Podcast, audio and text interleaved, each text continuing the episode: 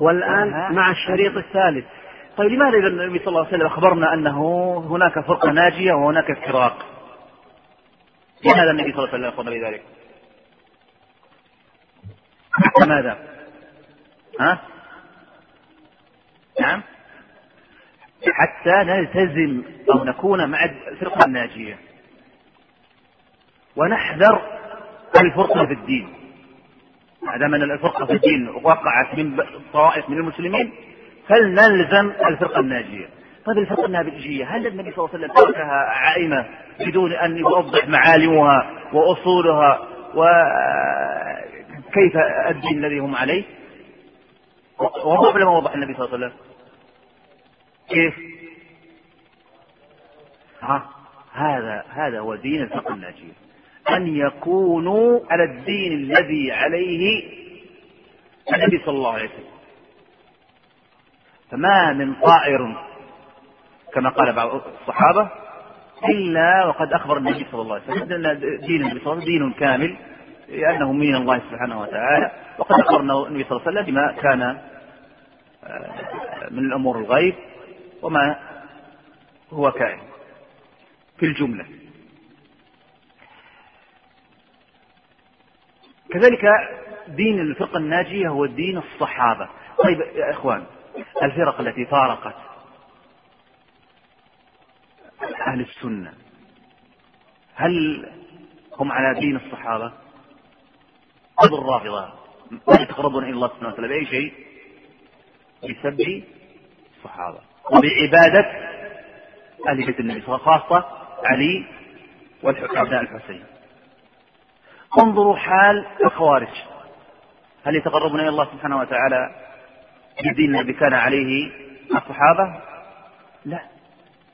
فإنهم يكفرون أصحاب النبي صلى الله عليه وسلم وخاصة عثمان ومن معه من المسلمين وعلي ومن كان معه من المسلمين. انظر للصوفية الآن. هل هم على الدين الذي كان عليه النبي صلى الله عليه وسلم وأصحابه؟ انظروا كيف يغلون في مشائخ الطرق ويغلون في الأولياء وفي ما يعتقدون أنه فيه الولاية. ولو كان من أبشر الناس ولو كان لا يصوم ولا يصلي فهذا ليس دين الذي كان عليه الصحابة. المقصود أننا مأمورون بأن نكون على الدين الذي كان عليه أصحاب النبي. صلى الله عليه وسلم. في دلالة الكتاب والسنة والإجماع. فإن الهدى فيما رضيها الله سبحانه وتعالى من الدين الذي كان عليه المؤمنين في زمن النبي صلى الله عليه وسلم. والمؤمنون في زمن النبي صلى الله عليه وسلم والصحابة. ومن يشاقق الرسول من بعد ما تبين له الهدى ويتبع غير سبيل المؤمنين في ذاك الوقت هم الصحابة. من يتبع غير سبيل المؤمنين فهو متوعد بهذا الوعيد.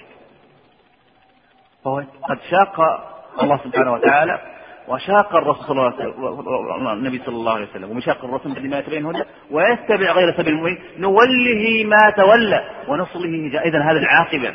من يفارق دين الصحابة أنه إيش؟ يكون في متوعد بالنار. نسأل الله العافية والعافيه ونحمد الله سبحانه وتعالى أننا نلتزم بالسنه ونتقرب إلى الله بالدين الذي كان عليه أصحاب النبي صلى الله عليه وسلم. ونحب أصحاب النبي صلى الله عليه وسلم ولا نجفو فيهم ولا نغلو في أحد منهم. هذه طريقة أهل السنة والجماعة. وصف النبي صلى الله عليه وسلم هذه الفرقة الناجية بالنجاة أي النجاة في من عذاب الآخرة. وكذلك وصفها النبي صلى الله عليه وسلم بأنها المنصورة. المنصورة قد يكون نصر بالحجة واضح أهل السنة الآن بالحجة ما من مسألة إلا معهم دليل من كتاب أو من سنة أو من قول الصحابي أو من إجماع الصحابة. ما في أبدا. دينهم قائم على الآثار.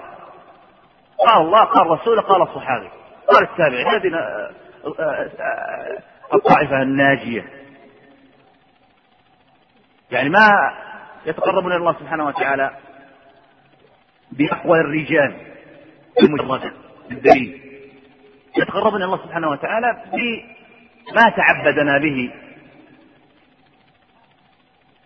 وما تعبد به النبي صلى الله عليه وسلم.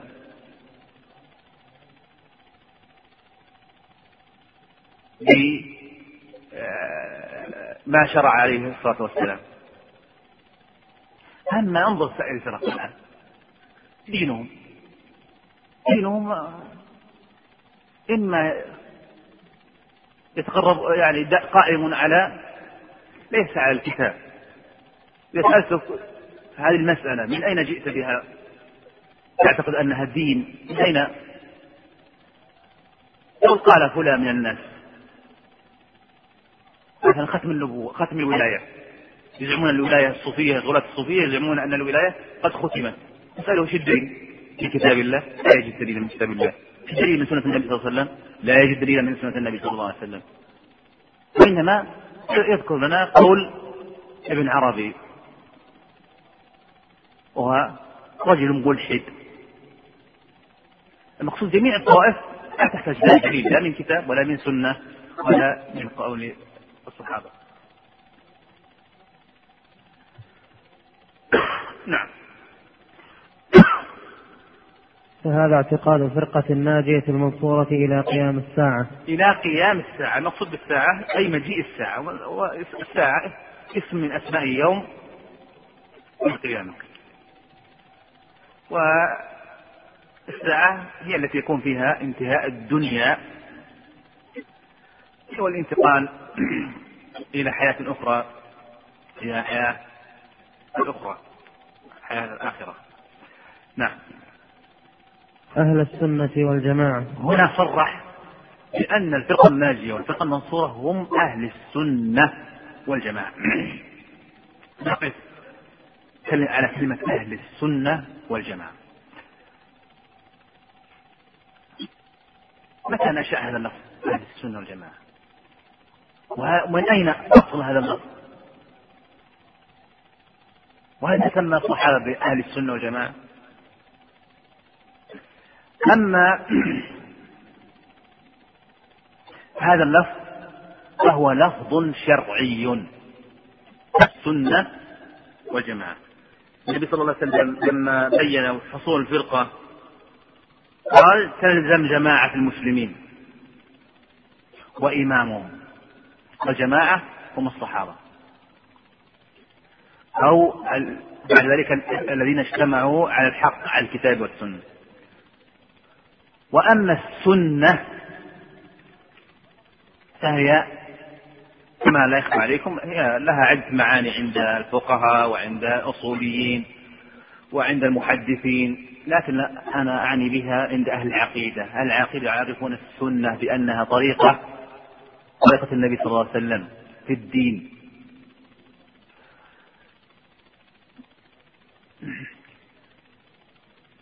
فأصل الكلمة أهل السنة أي الذين يأخذون بسنة النبي صلى الله عليه وسلم. فإن الكثير من الفرق الآن لا تأخذ بسنة النبي صلى الله عليه وسلم. انظروا إلى الرافضة يردون السنة. يقولون لا نأخذ السنة لأن الصحابة كفروا بعد خمسة. انظروا إلى جميع الفرق يردون السنة عقولهم.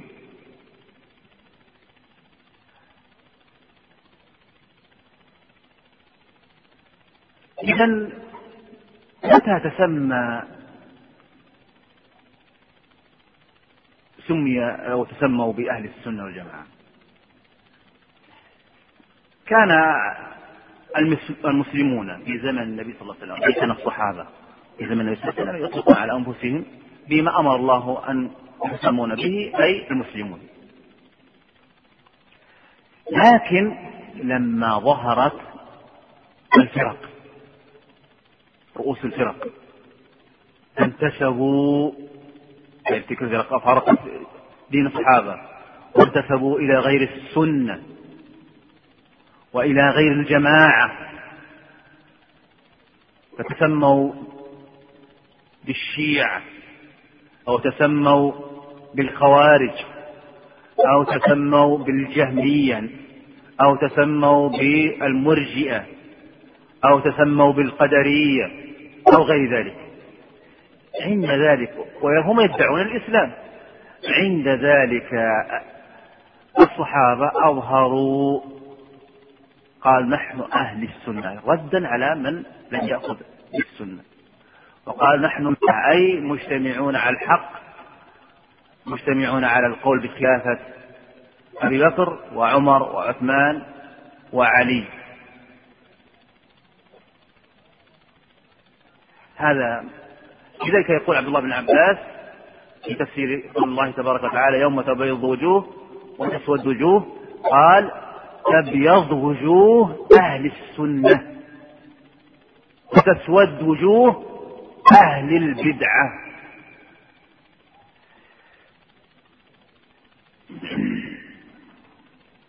نعم. وهو الإيمان بالله. إذا الآن بدأ شيخ الإسلام ببيان موضوع الرسالة الدمورية قلت لكم بالأمس أن موضوع الرسالة الدمورية هو أصول الإيمان وأصول أهل السنة والجماعة. أصول أهل الإيمان وردت لأسمها الأدلة الكثيرة. من ذلك حديث جبريل المشهور لما سأل النبي صلى الله عليه وسلم ما الإيمان؟ قال أن تؤمن بالله وملائكته وكتبه ورسله بالقدر خيره وشره واليوم الآخر بالقدر خيره وشره. لأن مهمة تبيين وتوضيح أركان الإيمان بينها النبي صلى الله عليه وسلم ووضحها غاية الوضوح. وهناك أصول أخرى تابعة لهذه لهذه. من ذلك من جملة تلك الأصول محبة أصحاب النبي صلى الله عليه وسلم وكذلك محبة آل بيت النبي صلى الله عليه وسلم. كذلك من جملة تلك الأصول التصديق بكرامات الأولياء وبمعجزات الأنبياء. وقد ذكر شيخ الإسلام جملة من هذه الأصول في يمر علينا إن شاء الله في آخر هذه العقيدة المباركة العقيدة الواسطية. أما الإيمان فهو في اللغة يطلق بمعنى التصديق والانقياد. أما مفهوم الإيمان الشرعي فهو اعتقاد بالجنان ونطق باللسان وعمل بالأركان. يزيد بالطاعة وينقص بالمعصية. هذا مذهب جمهور أهل السنة والجماعة علماء أهل السنة. هذا ما عليه الإمام مالك وما عليه الإمام الشافعي وما عليه الإمام أحمد وما عليه الإمام البخاري وما عليه الإمام مسلم وما عليه أبي داود وما عليه الترمذي. وما عليه ابن ماجه وما عليه قبل ذلك سفيان الثوري وسفيان بن عيينة والأوزاعي وعبد الله المبارك وغيرهم من علماء الإسلام. أما الإيمان بالله هو يتضمن ثلاثة أمور. الأمر الأول هو إفراد الله سبحانه وتعالى في الربوبية. الأمر الثاني يعني إفراد الله سبحانه وتعالى الربوبية بأن تعتقد أن الله أرض كل شيء وخالقه هو وهو موجد هذا العالم. لا رب سواه. الأمر الثاني أن الله سبحانه وتعالى إله بالألوهية وحده. وهو أي بمعنى أنه هو المعبود وحده. لا معبود سواه. الثالث أن تعتقد أن الله له الكمال وحده. ولا يشترك أحد معه في هذا الكمال كائنا من كان. فهو كامل في أسمائه كامل في صفاته كامل في أفعاله. لا شبيه له ولا شريك له ولا ند له ولا مثيل. أما الإيمان بالملائكة فهو التصديق بوجود جند من جنود الله. لا نراهم وهم يروننا خلقوا لا يعصون الله ما أمرهم ويفعلون ما يؤمرون. وأنهم عباد مكرمون. وأنهم يقومون بوظائف أو أمرهم الله سبحانه وتعالى. فمنهم ملك الجبال ومنهم من هم ملك ملك القطر ومنهم الموكل بايش؟ بقبض الأرواح ومنهم الموكل ب المقصود أن الملائكة لهم وظائف كثيرة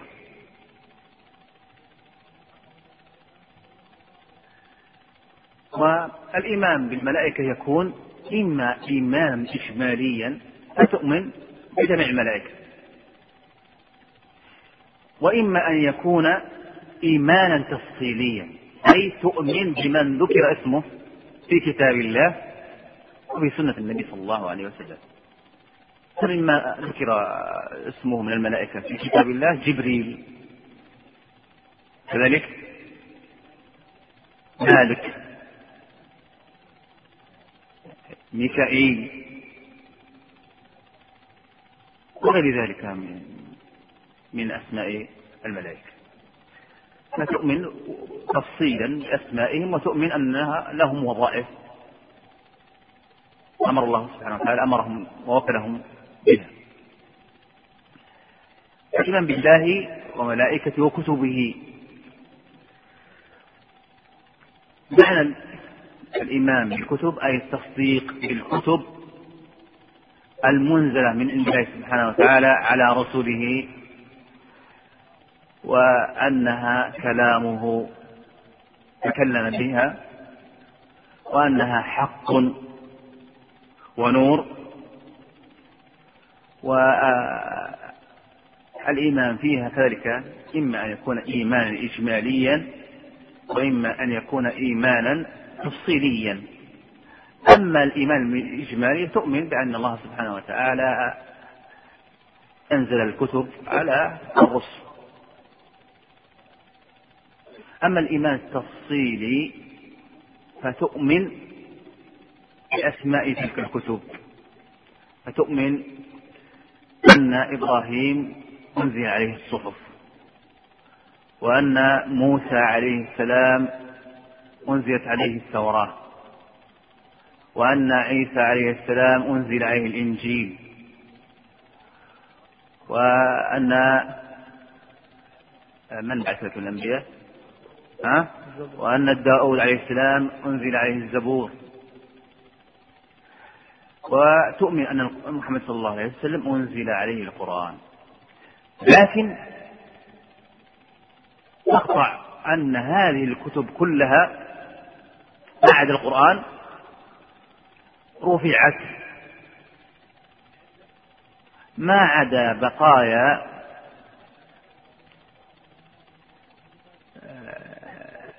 وفي وهي نصوص محرفة في التوراة والإنجيل.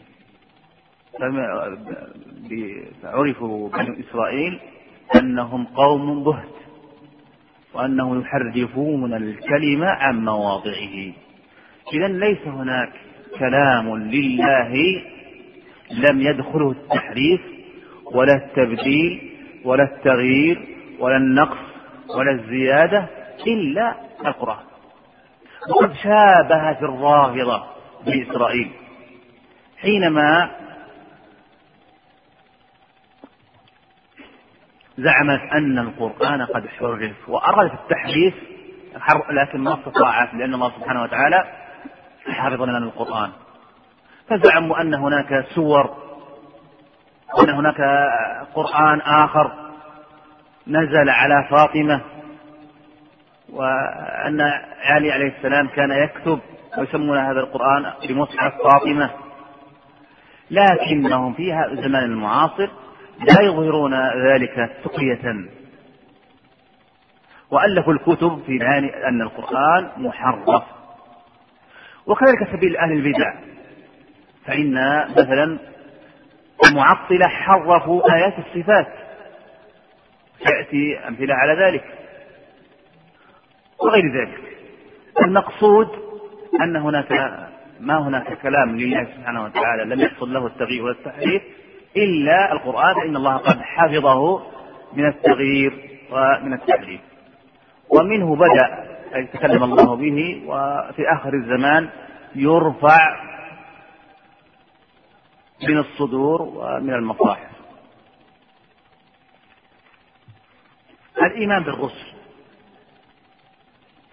أي التصديق الجازم بأن الله سبحانه وتعالى أرسل الأنبياء والرسل مبشرين ومنذرين.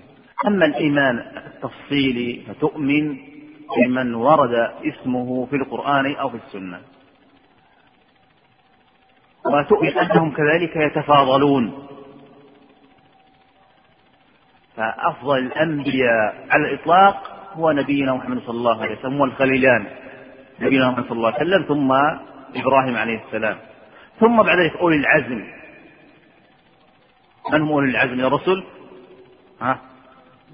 نوح إبراهيم وموسى وعيسى عليهم السلام والإيمان بهم متلازم. يعني بمعنى أنك إذا آمنت بأن محمد صلى الله عليه وسلم يلزمك أن تؤمن بما في بقية الأنبياء الذين ورد ذكرهم في القرآن أو في السنة. كذلك من الإيمان الإيمان بالبعث.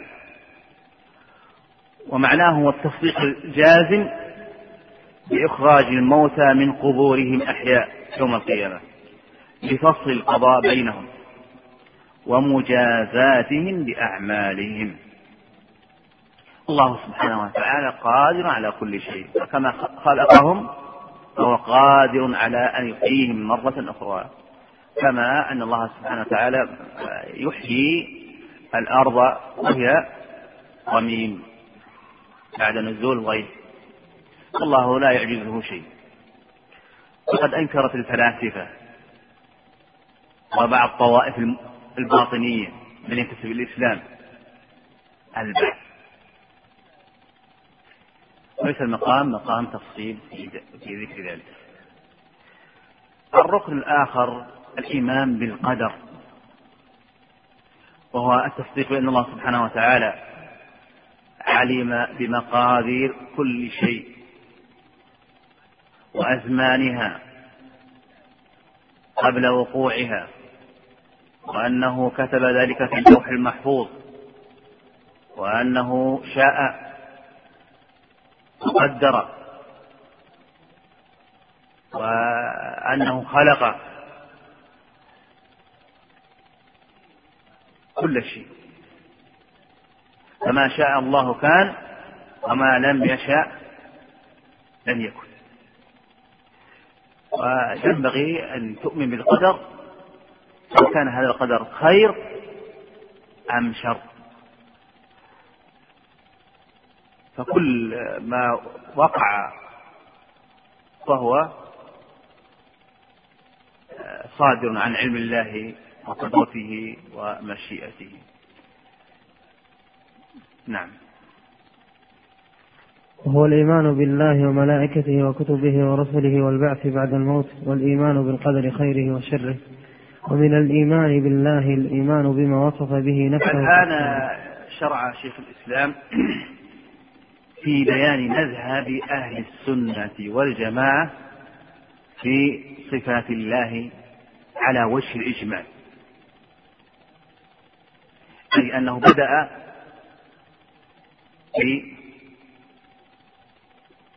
بالإيمان بالله واقتصر شيخ الإسلام على توحيد الأسماء والصفات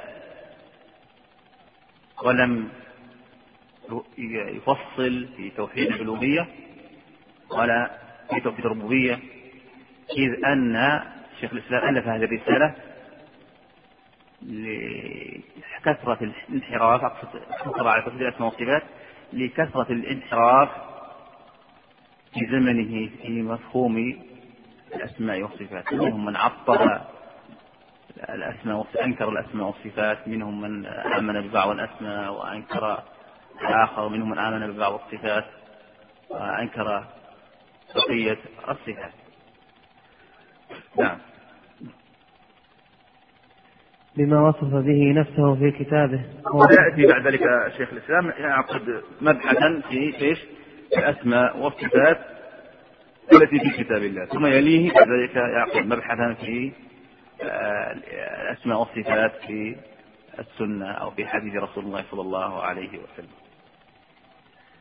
انتهى الوقت. طيب نقف. ها هنا. نسأل الله سبحانه أن يزيدنا وإياكم علما وتقنا وصلاحا. أقول قولي هذا وأستغفر الله ولكم. صلى الله وسلم وبارك على نبينا محمد وعلى آله وصحبه أجمعين والحمد لله رب العالمين. بسم الله الرحمن الرحيم، الحمد لله رب العالمين والصلاة والسلام على أشرف الأنبياء والمرسلين نبينا محمد وعلى آله وصحبه أجمعين. قال شيخ الإسلام ابن تيمية رحمه الله تعالى: ومن الإيمان بالله الإيمان بما وصف به نفسه في كتابه ووصفه به رسوله محمد صلى الله عليه وسلم من غير تحريف ولا تعطيل ومن غير تكييف ولا تمثيل التحريف في الصفات معناه تغيير الصفات. إما تغيير ألفاظها أو تغيير معانيها. إما بتغيير ألفاظها وإما بتغيير معانيها. ومثال على التحريف اللفظي هو قول الجهمية في قول الله تبارك وتعالى وكلم الله موسى تكليما غيروا الحركة الإعرابية التي على لفظ الجلال فقالوا وكلم الله موسى. كيف أن موسى عليه السلام يكون هو المتكلم لا أن الله سبحانه وتعالى هو المتكلم. أما التحريف المعنوي فمثل قول الله تبارك وتعالى الرحمن على العرش استوى. أهل الكلام من الجهمية والمعطلة وغيرهم فسروا الرحمن على العرش استوى الاستواء بأنه الاستيلاء أي أن الله سبحانه وتعالى استولى على عرشه. وهذا المعنى أي تفسير الاستواء. بالاستيلاء لا يعرف في لغة العرب التي نزل بها القرآن. العرب لا يعرفون أن معاني الاستواء هو الاستيلاء.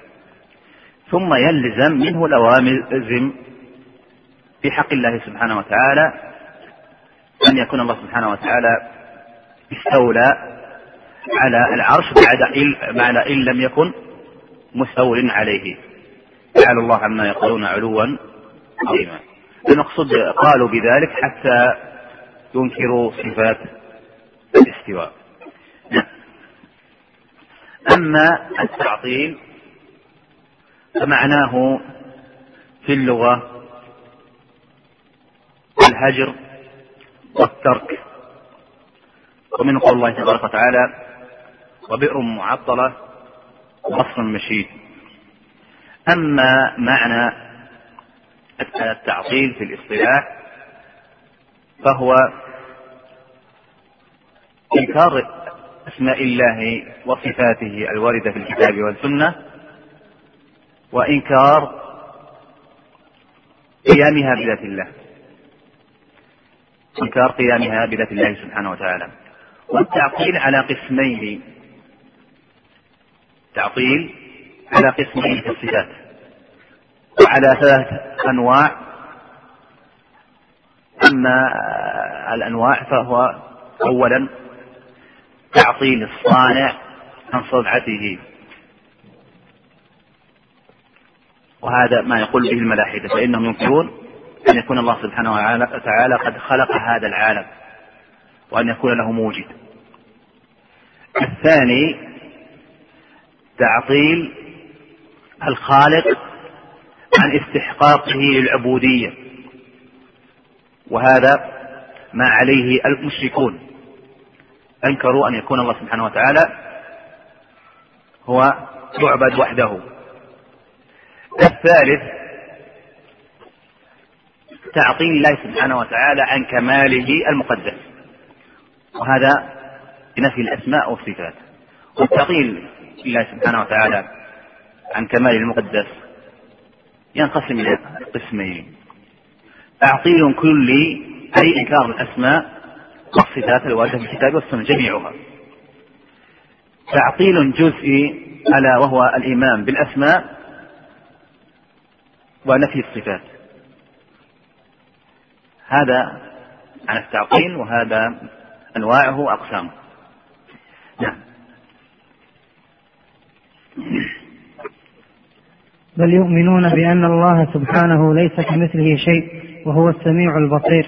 عفوا من غير تحريف ولا تعطيل ومن غير تكييف التكييف هو تعيين كيفية لصفة من صفات الله سبحانه وتعالى أو تعيين هيئة لصفة من صفات الله سبحانه وتعالى. أما التمثيل فهو التشبيه بأن يقول صفات الله مثل صفات المخلوقين. والفرق بين التكييف والتمثيل أن التمثيل فيه ذكر الصفة مقيدة بمماثل. صفة مقيدة بمماثل. وأما التكييف ففيه ذكر الصفة بغير تقييد. بمماثل نعم. إذا هذه الأربعة التحريف والتعطيل والتكييف والتمثيل حكمها حرام. حكم التحريف والتعطيل والتمثيل حرام. بل إن التمثيل والتكييف هو شرك بالله. فمن قال إن لله صفات كصفات المخلوقين فقد ساوى الله سبحانه وتعالى بخلقه. ومن ساوى الله بخلقه في صفة من صفاته فقد أشرك. نعم. بل يؤمنون بأن الله سبحانه ليس كمثله شيء وهو السميع البصير. هنا في هذه الآية جمع الله سبحانه وتعالى بين التنزيه والإثبات. ومعلوم أن توحيد الأسماء والصفات مبني إما على التنزيه أو مبني على الإثبات. فأما التنزيه قول الله تبارك وتعالى ليس كمثله شيء. ثم ختم الآية ب وهو السميع البصير.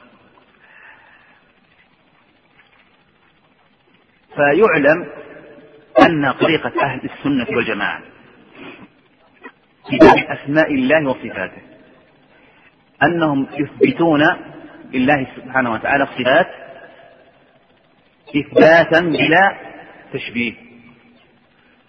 وينزهون الله سبحانه وتعالى صفات عن صفات النقص تنزيها بلا تعطيل للصفات الواردة في الكتاب والسنة. والإثبات عندهم مبني على أصول. أولا أن الإثبات معناه معروف. إذ أن الله سبحانه وتعالى خاطب العرب بما يفهمون. وبما يعرفون. فإذا قال الله سبحانه وتعالى مثلا وجاء ربك والملك صفا صفا مفهوم المجيء معناه واضح. لكن معنى لائق بالله. المعنى لائق بالله ليس هو المعنى المتبادر إلى الذهن للمخلوقين. هذا واحد. ثانيا أن نوع الإثبات مفصل لأن القرآن جاء بالتفصيل في الإثبات فما من سورة إلا فيها ذكر اسم من أسماء الله أو صفة من صفات الله. وقد يأتي الإثبات مجملا وهو قليل في القرآن. يعني مثل قول الله تبارك وتعالى ولله الأسماء الحسنى. هنا لله الأسماء الحسنى ليس فيه إثبات مجمل ليس فيه تعيين لصفة أو لاسم من الأسماء. أما الغالب في القرآن فإنه يأتي بالإثبات المبسط أي يعين فيه الاسم أو الصفة. الثالث أن كيفية الإثبات مجهولة. يعني كيفية إثباتهم للصفة مجهولة كما قال الإمام مالك لما سئل عن قول الله تبارك وتعالى الرحمن على عرش استوى قال الإستواء معلوم أي معروف المعنى في لغة العرب. والكيف مجهول. لماذا الكيف مجهول؟ لأن الله سبحانه وتعالى لم يخبرنا عن كيفية صفاته. والإيمان به واجب أي الإيمان بالإستواء المعروف المعنى. والسؤال عنه أي عن كيفية الصفة بدعة. وحكم الإمام مالك على هذا الرجل أنه مبتدع لأنه سأل عن كيفية صفة الله سبحانه وتعالى وقد سكت القرآن لم يخبرنا عن كيفية صفاته. أخبرنا أن له صفة ولم يخبرنا عن كيفية تلك الصفة. كذلك من الإثبات أنهم يثبتون الصفات على وجه الكمال لله وهي خاصة بالله. كذلك من أصول الإثبات عند أهل السنة والجماعة أنهم يثبتون أسماء الله على أنها حسنى أي بالغة في الحسن والجمال والكمال والعظمة والجلال. هذا هو مفهوم الإثبات. أما مفهوم التنزيه فإنهم ينزهون الله سبحانه وتعالى عن جميع صفات النقص. وهو التنزيه عند أهل السنة والجماعة مبني على أصول. أول الأصل الأول أن التنزيه مفهوم التنزيه يأخذونه من كتاب الله. ثانيا أن التنزيه مجمل. القرآن ذكر ونزه الله سبحانه وتعالى نفسه في القرآن بتنزيه مجمل مثل ليس كمثله شيء. مثل لا ند له لا كفء له لم يكن له كفوا أحد. هذه كلها إيش؟ تنزيه مجمل. وقد يأتي التنزيه مفصلا في كتاب الله أي معين فيه آه، يعني الصفة المنزه عنها الله سبحانه وتعالى وهو قليل. مثل تنزيه الله سبحانه وتعالى عن الزوجة أنه اتخذ صاحبة أو زوجة أو أن له ولد أو أن آه، يعني آه، أن له والد أو أنه فقير. هذا أصول التنزيه عند أهل السنة والجماعة. نعم. فلا ينفون عنه ما وصف به إذا نخلص مما سبق أن الأصل العظيم في باب الإيمان بالله وأسمائه وصفاته. الإيمان بالله أي الإيمان بكل ما أخبر الله سبحانه وتعالى في كتابه وما أخبر الرسول صلى الله عليه وسلم من صفات الإثبات أو صفات التنزيه. الله سبحانه وتعالى أكمل وأعلم ونبينا صلى الله عليه وسلم أعلم من المخلوقين. نعم. فلا ينفون عنه ما وصف به نفسه ولا يحرفون الكلمة عن مواضعه. ولا التحريف سبق أن وضحناه التحريف وقلنا أن التحريف إما أن يكون لفظيا وإما أن يكون معنويا. نعم. استمر ولا يلحدون في أسماء الله وآياته. الإلحاد معناه في اللغة الميل والعدول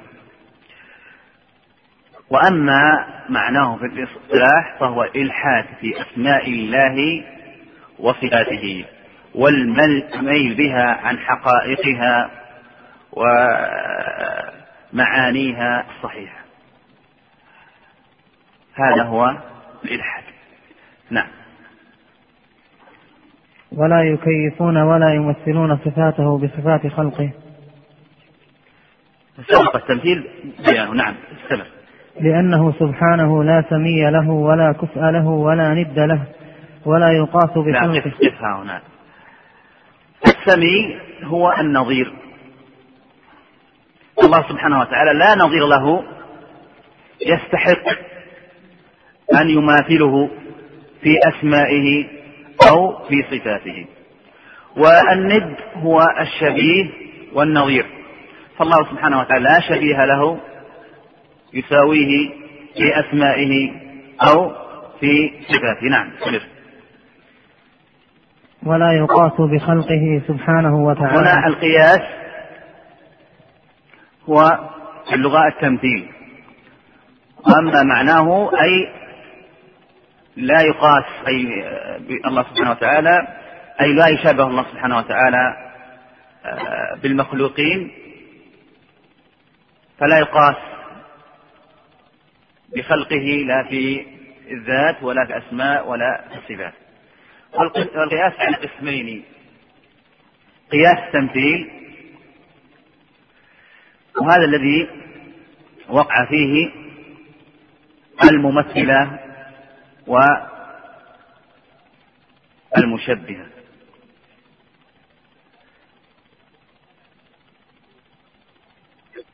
وقياس الأولى وهو وأن كل صفة كمال فالخالق أولى بها. يعني كل صفة كمال صح أن يتصف بها الخالق والخالق أولى بها لأن الله سبحانه وتعالى هو الخالق وهو المستحق للكمال وحده. وكل صفة نقص فالخالق أولى بالتنزيه عنه. المقصود المثل الأعلى هو قول الله تبارك وتعالى ولله المثل الأعلى أي هذا النوع من القياس. نعم. فإنه سبحانه أعلم بنفسه وبغيره وأصدق قيلا وأحسن حديثا من خلقه. نعم. استمر ثم رسله صادقون مصدقون مصدوقون بخلاف الذين يقولون عليه ما لا يعلمون. ولهذا قال سبحان ربك رب العزة عما يصفون وسلام على المرسلين. العزة هي القوة والغلبة. أما ما يصفه المشركون فهم يصفون الله سبحانه وتعالى بما لا يليق به. ومعنى وسلام على المرسلين السلام له معنيان إما بمعنى التحية وإما بمعنى السلامة. من المكاره. وأما المرسلون فهم الأنبياء والملائكة. وأما العالمين فهم جمع عالم والعالم إما يكون أي جميع الكائنات آه، ناسي الله سبحانه وتعالى. نعم.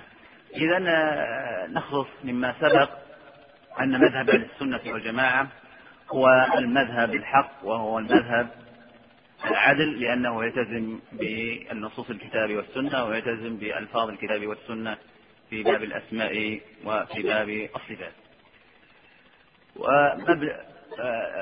ومذهبهم مبني على وقائم على ثلاث أصول. الأصل الأول الإيمان بما ورد عن الله وعن رسول الله صلى الله عليه وسلم من الأسماء والصفات فعندهم الأسماء والصفات توقيفية لا يجتهدون في في وضع اسم أو أن يضعون صفة ما لم يسمي بها الله سبحانه وتعالى يصف الله سبحانه وتعالى بها نفسه. ثانيا تنزيه الله سبحانه وتعالى عن صفات المخلوقين. الثالث الأصل الثالث قطع الطمع عن إدراك كيفية صفات الله سبحانه وتعالى.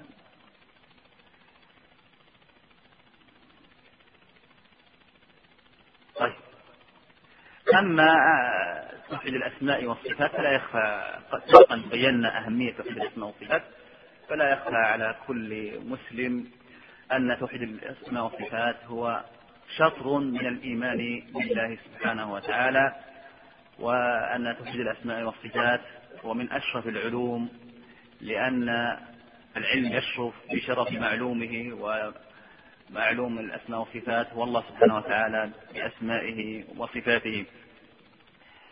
ثم يتضح أهمية توحيد الأسماء والصفات أن العلم بأسماء الله وصفاته يفتح للعبد باب معرفة الله سبحانه وتعالى.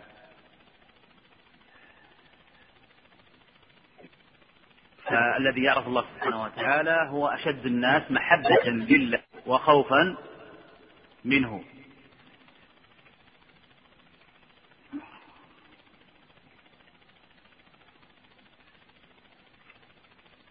طيب استمر. فسبح نفسه عما وصفه به المخالفون للرسل. وسلم على المرسلين بسلامة ما قالوه من النقص من النقص والعيب.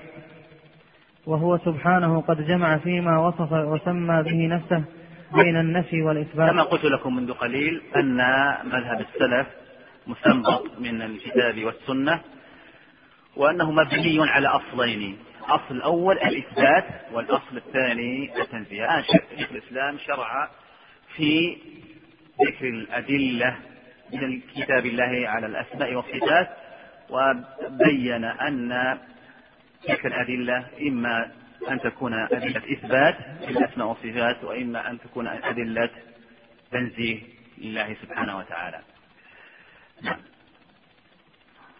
فلا عدول لأهل السنة والجماعة عما جاء به المرسلون فإنه الصراط المستقيم. صراط الذين أنعم الله عليهم من النبيين والصديقين والشهداء والصالحين. نعم. إذا آه، سبيل أهل السنة والجماعة وسبيل الصديقين وسبيل أتباع الرسل أنهم يؤمنون بما أخبر الله عن نفسه وأخبر الرسول صلى الله عليه وسلم. الله أصدق حديثا وأعلم بنفسه من غيره. والنبي صلى الله عليه وسلم هو أعلم الناس بالله. نعم سر. الاستدلال على إثبات أسماء الله وصفاته من القرآن الكريم. الجمع بين النفي والإثبات في وصفه تعالى. وقد دخل في هذه الجملة ما وصف الله به نفسه في سورة الإخلاص التي تعدل ثلث القرآن. أي تساوي ثلث القرآن. أما وجه كون سورة الإخلاص تعدل ثلث القرآن لأنها اشتملت على ثلاثة أصول. أو أن القرآن اشتمل على ثلاث مقاصد. أولا علوم الأحكام والشرائع. هذا ثلث. ثانيا القرآن فيه قصص وأخبار عن أحوال الرسل وأتباعهم وما حصل للمؤمنين بهم وما يحصل لهم في الآخرة وما حصل للمعاندين في الدنيا وما يحصل لهم في الآخرة. كذلك القرآن فيه علوم التوحيد. المقصود أن هذه السورة تعدل ثلث القرآن لأن فيها التوحيد. يعني القرآن فيه قلنا ثلاثة. إما علوم علوم الأحكام هذه ثلث. إما قصص الأنبياء وما حصل لهم ودعوا أنفسهم للتوحيد هذا ثلث الثلث الثالث هو التوحيد وقد اشتملت عليه سورة الإخلاص. علما أن سورة الإخلاص فيها ركنان من أركان التوحيد توحيد الصفات. ركن الإثبات وركن التنزيه. لذا هذه السورة كان النبي صلى الله عليه وسلم يعني يصلي في إذا استفتح صلاة الليل يبدأ بقراءة سورة الإخلاص قل يا أيها الكافرون وقل هو الله أحد. كذلك كان صلى الله عليه وسلم يداوم على قراءة سورة الإخلاص في ركعة الفجر.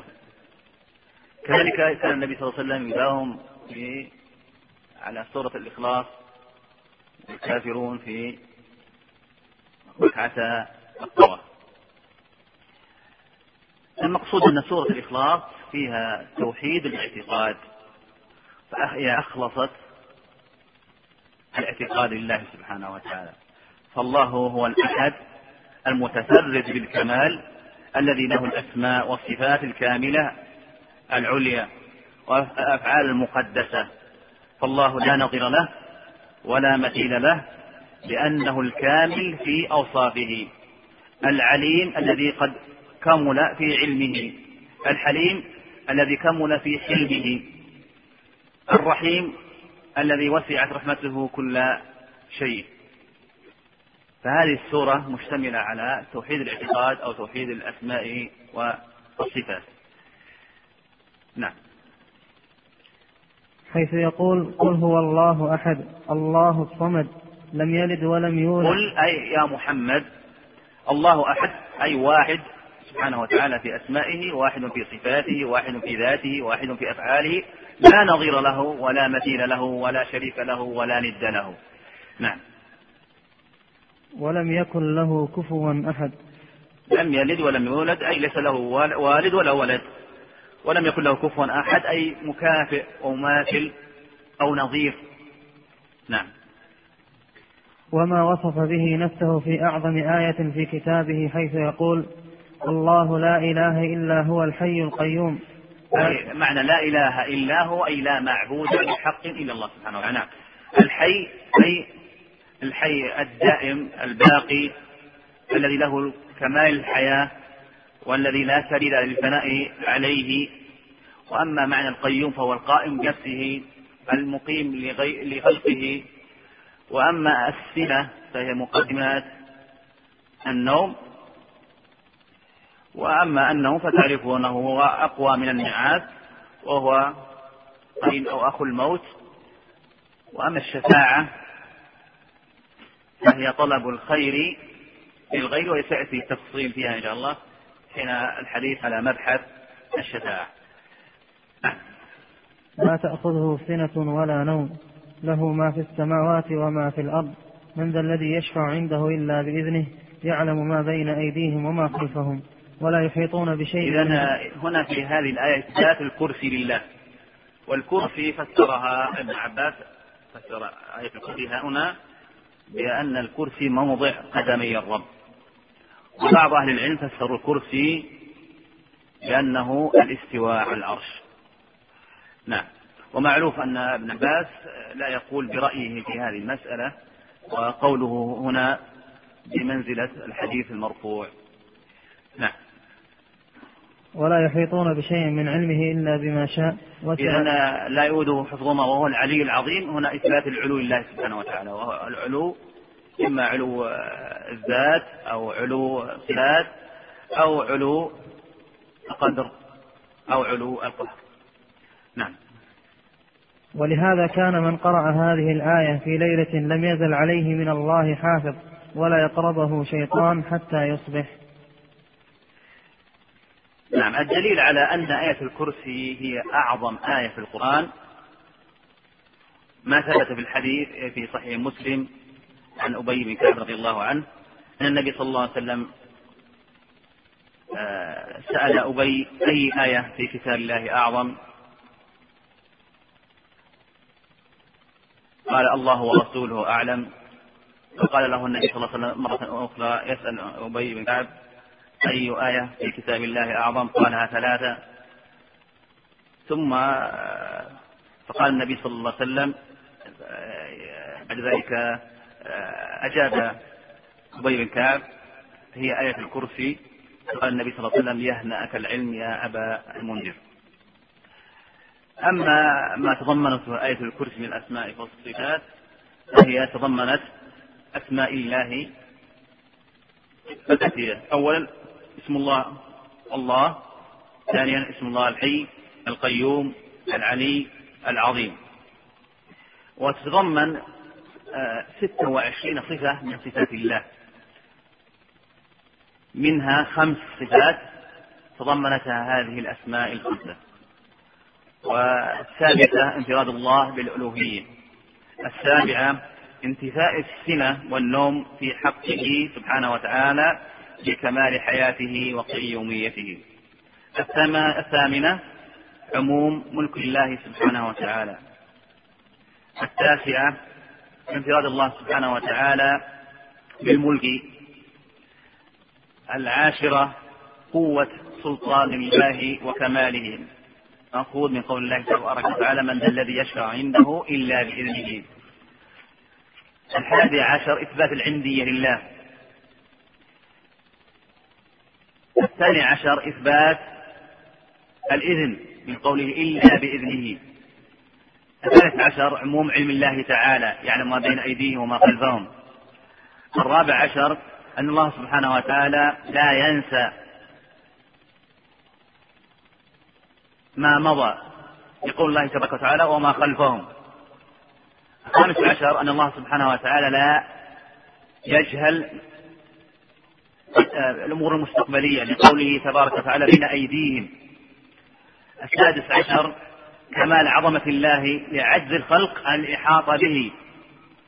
السابع عشر إثبات المشيئة تبارك إلا بما شاء. الثامن عشر إثبات الكرسي وهو موضع القدمين لله سبحانه وتعالى. التاسع عشر والعشرون إثبات العظمة والقوة والقدرة لقول الله تبارك وتعالى وسع كرسي السماوات والأرض لأن عظمة المخلوق تدل على عظمة الخالق.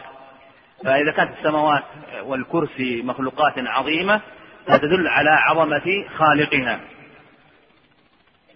وقد ورد في الآثار ما السماوات السبع والأراضين السبع بالنسبة إلى الكرسي إلا كخردلة. آه، الخامس عشر الخامس والعشرون إثبات علو الله تعالى. مأخوذ من قول الله تبارك وهو العلي. السادس والعشرون إثبات العظمة لله تعالى لقوله تعالى العظيم. الاسم الأعظم في آية الكرسي. الاسم الأعظم الذي دعي الله به أجاب هو قوله الحي القيوم. فهذان الاسمان هما الاسم الأعظم ولهذا ينبغي الإنسان في دعائه أن يتوسل به فيقول يا حي يا قيوم ويسأل مسألة. فهذا الاسمان فيهما الكمال الذاتي والكمال السلطاني. الذاتي في قوله الحي والسلطاني في قوله القيوم. لأنه سبحانه وتعالى يقوم على كل شيء ويقوم به كل شيء من المخلوقات نعم. الجمع بين علوه وقربه وأزليته وأبديته وقوله سبحانه هو الأول والآخر والظاهر والباطن وهو بكل إذا نستفيد من هذه الآية إثبات اسم الله الأول والآخر والظاهر والباطن وإثبات علم الله سبحانه وتعالى. إذا هنا أربعة أو خمسة أسماء. الأول ماذا فسره النبي صلى الله عليه وسلم؟ الأول من يعرف؟ ها؟ الذي ليس قبله شيء. والآخر ليس بعده شيء. والظاهر؟ ها؟ الذي ليس فوقه شيء. والباطن؟ الذي ليس دونه شيء. ويشتق من هذه الأسماء الصفات. نعم. استمر وقوله سبحانه وتوكل على الحي الذي لا يموت. وقوله هنا هنا في إثبات صفة الحي. وفيه كذلك تنزيه لا يموت. يعني فيها إثبات صفة وتنزيه صفة. تنزيه الإثبات هو الحي. وتنزيه سبحانه وتعالى عن صفة الموت. نعم. إحاطة علمه بجميع مخلوقاته. يعلم ما يلج في الأرض وما يخرج منها وما ينزل من السماء وما يعرج فيها. وقال وعنده مفاتح هنا إثبات إيش؟ العلم. نعم. وعنده مفاتح الغيب لا يعلمها إلا هو ويعلم ما في البر والبحر. وما تسقط من ورقة ما قرأتها ولا الحكيم الخبير آية الحكيم الخبير. ها قرأتها؟ على كل حال الحكيم له معنيان. أولا المعنى الأول المحكم أي المتقن للأشياء.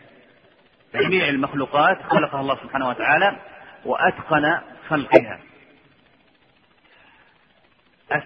المعنى الثاني الحاكم بين خلقه بأمره الكوني وأمره الشرعي. نعم.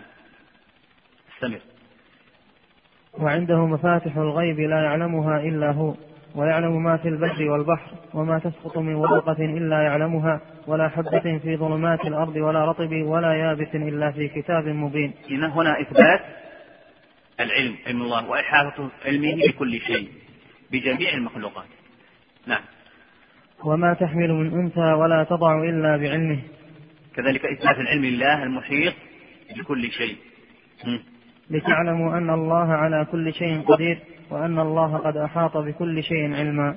إثبات قدرة الله على كل شيء. نعم استمر وقوله إن الله هو الرزاق ذو القوة المتين. إثبات اسم الرزاق. ووصف الله سبحانه وتعالى بالقوة التامة التي لا يعتريها ضعف ولا خور. نعم. إثبات السمع والبصر لله سبحانه. وقوله تعالى ليس كمثله شيء وهو السميع البصير. في هذه الآية تنزيه وإثبات. تنزيه مجمل قوله ليس كمثله شيء. ليس كمثله شيء. إثبات إثبات صفة السمع وصفة البصر. وهو سمع وبصر لائق بالله وهاتان الصفتان من الصفات الذاتية. ومعلوم أن الصفات قسمين صفة ذاتية وصفة فعلية. نعم. وقوله إن الله نعم ما يعدكم به إن الله كان سميعا بصيرا. هنا إثبات إيش؟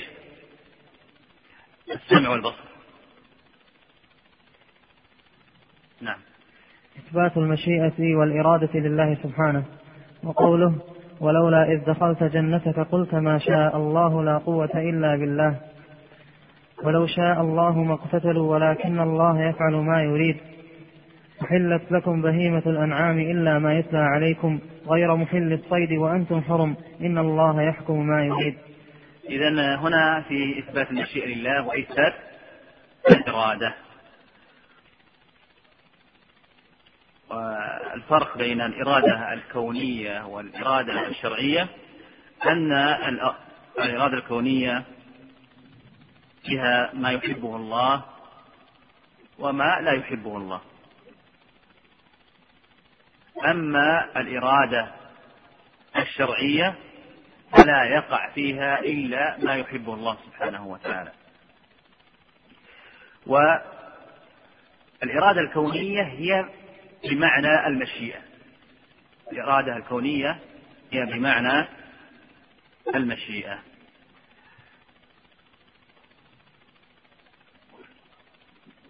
كما أن حكم الله نوعان شرعي وكوني. فالكوني ما يقضي الله به تقديرا وخلقا. وأما الشرعي ما يقضي به الله شرعا من الأوامر والنواهي والشرائع. والرزق نوعان عام وخاص. العام ما يقوم به البدن من طعام أو وشراب أو غيره. وهذا شامل لكل المخلوقات سواء بني الإنسان أو بني الحيوان أو سواء المسلم أو الكافر. فهذا رزق عام وأما الرزق الخاص فهو ما يكون به صلاح العبد وصلاح قلبه. وهذا لا يكون إلا للمؤمن. والرحمة كذلك تنقسم إلى قسمين عامة وخاصة. فالعامة هي الشاملة لكل أحد. قال تبارك وتعالى ورحمتي وسعت كل شيء. أما الخاصة فهي الخاصة بالمؤمنين وكان بالمؤمنين رحيما. سمع. وقوله فمن يرد الله أن يهديه يشرح صدره للإسلام. ومن يرد أن يضله يجعل صدره ضيقا حرجا كأنما يصعد في السماء. هنا في إثبات الإرادة ها؟ إثبات محبة الله ومودته لأوليائه. إذا المحبة هي صفة من صفات الله الفعلية. صفة من صفات الله محبة من صفات الفعلية. وهي واقعة تحت المشيئة. إن شاء فعلها الله سبحانه وتعالى فالله يحب المؤمنين. ويحب التوابين ويحب المتطهرين ويحب المؤمنين.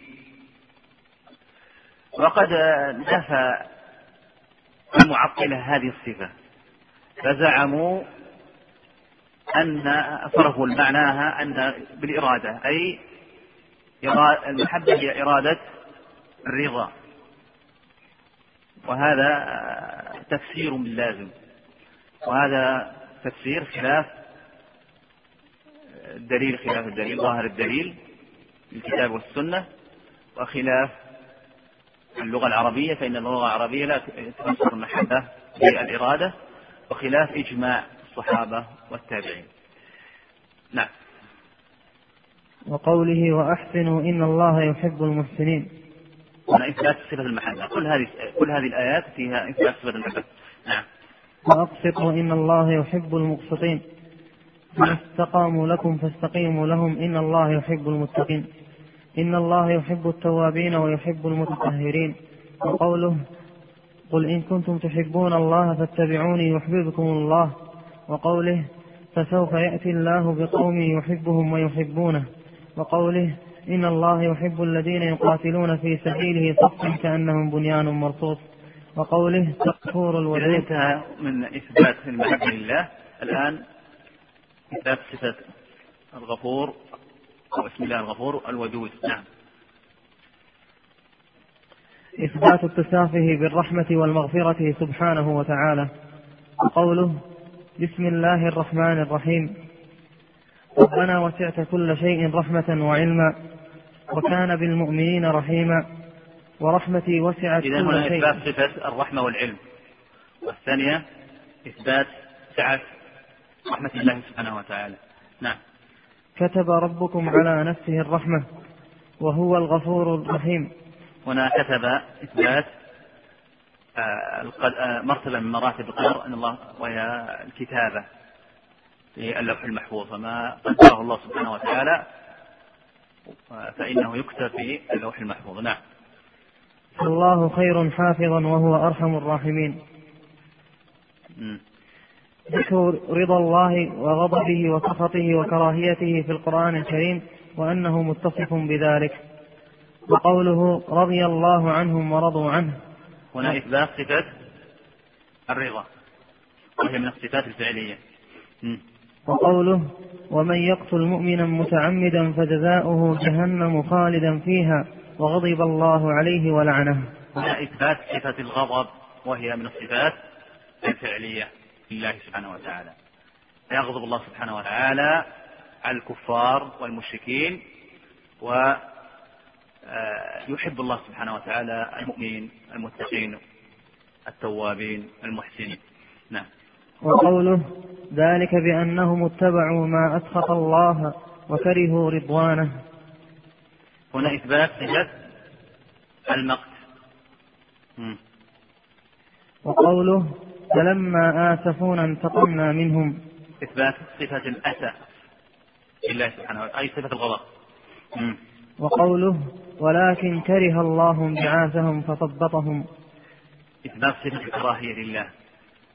وقوله كبر مقتا عند الله أن تقولوا ما لا تفعلون. إثبات صفة المقت لله.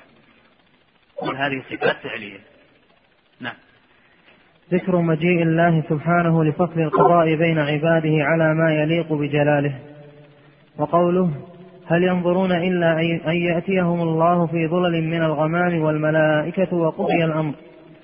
وقوله إذا هنا إثبات صفة الإتيان بالله سبحانه وتعالى. الإتيان والمجيء هما معنى واحد وهما من الصفات الفعلية. وقد نفت المعطلة هذه الصفة مع أن الأدلة جاءت في كتاب الله لإثباتها وجاءت الأدلة من السنة ومع السلف الصالح على إثباتها. وهي خاصة بالله ولائقة به. نعم. وقوله هل ينظرون إلا أن تأتيهم الملائكة أو يأتي ربك أو يأتي بعض آيات ربك؟ يوم يأتي بعض آيات ربك. نعم. كلا لله. نعم. كلا إذا دكت الأرض دكا دكا. وجاء ربك والملك صفا صفا. إثبات صفة المجيء. هذا يكون يوم القيامة. نعم. ويوم تشقق السماء بالغمام ونزل الملائكة تنزيلا. نعم. إثبات الوجه لله سبحانه. الوجه من الصفات الذاتية لله. جاءت الأدلة بإثبات من كتاب الله ومن سنة النبي صلى الله عليه وسلم وأجمع عليها أساس. نعم. وقوله ويبقى وجه ربك ذو الجلال والإكرام. المعطلة فسروا لم يؤمنوا بهذه الصفة وفسروها بالذات. الوجه قالوا وجه الله أي ذات الله. نعم وهذا خلاف الأدلة من الكتاب ومن السنة وخلاف إجماع السلف وخلاف اللغة. نعم. كل شيء هالك إلا وجهه. إثبات اليدين لله تعالى في القرآن الكريم. نعم. وقوله ما منعك أن تسجد لما خلقت بيدي؟ إذا آه، صفة اليدان كذلك صفة العينين وردت في القرآن على ثلاثة وجه. وردت بالإفراد. قال تبارك وتعالى تبارك الذي بيده الملك. وقال الله تبارك وتعالى ولتصنع على عيني. وورد بصيغة التثنية. بل يداه مبسوطتان وقال النبي صلى الله عليه وسلم إذا قام أحدكم يصلي فإنه بين عيني الرحمن. وورد بصيغة الجمع. المقصود أن في لغة العرب إذا جاء الصفة بصيغة التثنية أو بصيغة الإفراد سيقصد به الحقيقة. إثبات اليدان حقيقتان الحقيقتين اللائقتين بالله سبحانه وتعالى. وهي من الصفات الذاتية. نعم. وقوله وقالت اليهود يد الله مغلولة غلت أيديهم ولعنوا بما قالوا بل يداه مبسوطتان ينفق كيف يشاء. نعم. إثبات العينين لله تعالى وقوله واصبر لحكم ربك فإن فإنك بأعيننا. وحملناه على ذات ألواح ودسر تجري بأعيننا جزاء لمن كان كفر.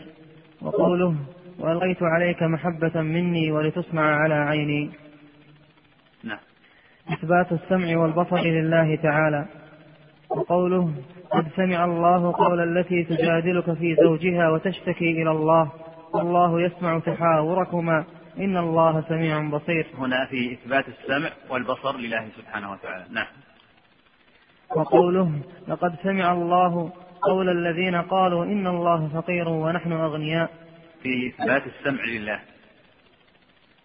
نعم. أم يحسبون أن لا نسمع سرهم ونجواهم؟ بلى ورسلنا لديهم يكتبون. وقوله إنني معكما أسمع وأرى وقوله ألم يعلم بأن الله يرى. إذا إثبات السمع والرؤية ورؤية البصر لله سبحانه وتعالى. نعم. الذي يراك حين تقوم وتقلبك في الساجدين. وقل اعملوا فسيرى الله عملكم ورسوله والمؤمنون. هنا في إثبات صفة البصر لله سبحانه وتعالى. نعم. إثبات المكر والكيد لله تعالى على ما يليق به وقوله وهو شديد المحال وقوله هنا إثبات آه، آه، إثبات أولا في قوله ومكروا ومكر الله والله خير الماكرين إثبات المكر والكيد لله سبحانه وتعالى وهذا فعل من أفعال الله. فنسبة الكيد والمكر ونحوهما هذه من الأفعال وتطلق مقيدة وليس تطلق مطلقة. نعم. وقوله ومكروا ومكر الله والله خير الماكرين. وقوله ومكروا مكرا ومكرنا مكرا وهم لا يشعرون. إذا لا يقال إن الله ماكر. وإنما تقيد على حسب ورودها في الآية فقط. إن الله يمكر بالكافرين. ولا يشتق منه صفة وأن الله من صفاته المكر لا. نعم. وقوله إنهم يكيدون كيدا وأكيد كيدا. نعم. وصف الله بالعفو والمغفرة والرحمة والعزة والقدرة. وقوله إن تبدوا خيرا أو تخفوه أو تعفوا عن سوء. فإن الله كان عفوا غفورا عفوا قديرا. هنا في إثبات العفو والقدرة لله. نعم. وليعفوا وليصفحوا. ألا تحبون أن يغفر الله لكم؟ والله غفور رحيم. إثبات المغفرة والرحمة لله. وقوله ولله العزة ولرسوله. هنا في إثبات العزة لله. وقوله عن إبليس وبعزتك لأغوينهم أجمعين. هنا إثبات العزة لله كذلك. إثبات الاسم لله ونفي المثل عنه. قوله تبارك اسم ربك ذي الجلال والإكرام. هنا إثبات الاسم لله. وقوله فاعبده واصطبر لعبادته. هل تعلم له سميا؟ أي نظير هذه آية تنزيه.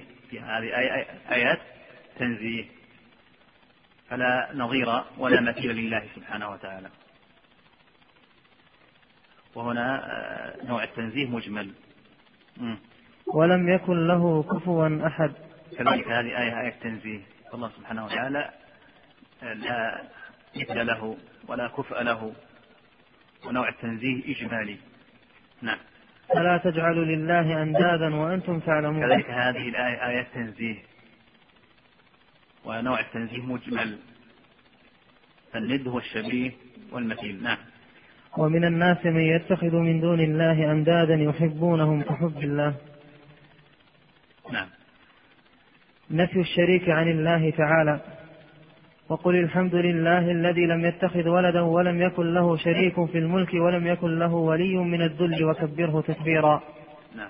يسبح لله ما في السماوات وما في الأرض. له الملك وله الحمد وهو على كل شيء قدير. تبارك الذي نزل الفرقان على عبده ليكون للعالمين نذيرا الذي له ملك السماوات والأرض. في الآية السابقة إثبات الملك والقدرة لله سبحانه وتعالى ونفي شريك عن الله. نعم. الذي له ملك السماوات والأرض ولم يتخذ ولدا ولم يكن له شريك في الملك وخلق كل له تقديرا. نعم. ما اتخذ الله من ولد وما كان معه من إله إذا لذهب كل إله بما خلق ولعلى بعضهم على بعض. سبحان الله عما يصفون. تنزيه مفصل حيث الله سبحانه وتعالى الولد والشريك في الملك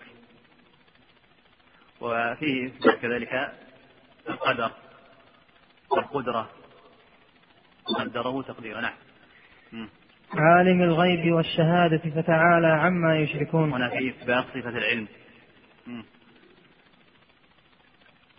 استمر انتهى؟ آه، عفوا يعني الآن هنا انتهى ما أورده شيخ الإسلام من ذكر الأسماء والصفات.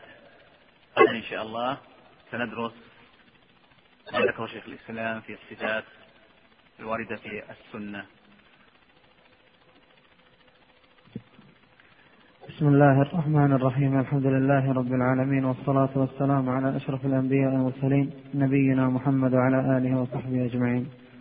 قال شيخ الإسلام ابن تيمية رحمه الله تعالى إثبات استواء الله على عرشه وقوله الرحمن على العرش استوى في سبعة مواضع في سورة في سورة الأعراف قوله إن ربكم الله الذي خلق السماوات والأرض في ستة أيام ثم استوى على العرش. وقال في سورة يونس عليه السلام إن ربكم الله الذي خلق السماوات والأرض في ستة أيام ثم استوى على العرش.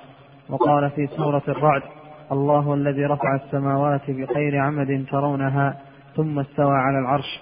وقال في سورة طه الرحمن على العرش استوى. وقال في سورة الفرقان ثم استوى على العرش الرحمن. وقال في سورة ألف لام ميم السجدة الله الذي خلق السماوات والأرض وما بينهما في ستة أيام ثم استوى على العرش وقال في سورة الحديد هو الذي خلق السماوات والأرض في ستة أيام ثم استوى على العرش. أقول هذه الآيات السبع تدل على استواء الله على العرش والاستواء صفة ثابتة في الكتاب والسنة وأجمع الصحابة وسلف الأمة على إثبات هذه الصفة. لكن لا نعرف كيفية هذه الصفة.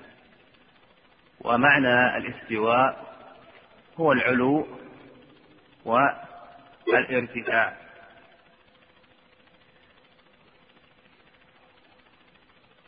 وكان آه، السلف كالإمام مالك إذا سئل عن هذه الصفة وغيرها من الصفات قال الاستواء معلوم أي معلوم في لغة العرب والكيف مجهول أي كيفية الصفة مجهولة والإيمان به واجب أي الإيمان بهذه الصفة المعلومة المعنى واجب. والسؤال عنه بدعة أي السؤال عن كيفية الصفة بدعة. هنا الإمام رحمه الله تعالى بين أن من يسأل عن كيفية صفات الله سبحانه وتعالى فهو مبتدع. وأما المتكلمين من الجهمية وغيرهم الأشاعرة وغيرهم فإنهم فسروا الاستواء بالاستيلاء وهذا مردود أولا لأن ليس من معنى الاستواء في اللغة الاستيلاء.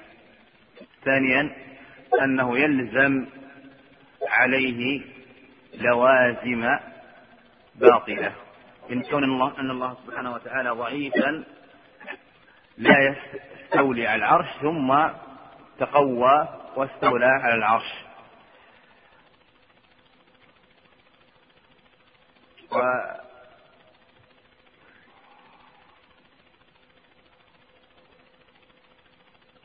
إذا أردت أن تعرف الأشعري تكشفه أو تعرف التفريدي تكشفه بدعواه أنه من أهل السنة فأعرض عليه ثلاث مسائل. المسألة الأولى العلو. تقول أين الله؟ كما سأل النبي صلى الله عليه وسلم الجارية في أين الله؟ قالت في السماء أي على السماء. فإن الأشعري يقول إن الله لا داخل العالم ولا خارجه ولا فوقه ولا تحته. وهذه صفة من لا وجود له. إذا أن الله سبحانه وتعالى كما أخبر عال على خلقه مباين لخلقه. ثانيا الكلام. إذا زعم أن الله لا يتكلم حقيقة وإنما يتكلم كلاما نفسيا عبر عنه جبريل أو عبر عنه النبي صلى الله عليه وسلم أو حكاه جبريل تعرف أنه أشعري. الثالث الرؤية. إذا قال إن الله سبحانه وتعالى يرى لكن ليس في العلو فاعلم أنه أشعري. وهذه العقيدة هذه عقيدة فلسفية لم تكتمل مادة هذا الشريط بعد. لذا نرجو متابعتها في الشريط الذي بعده.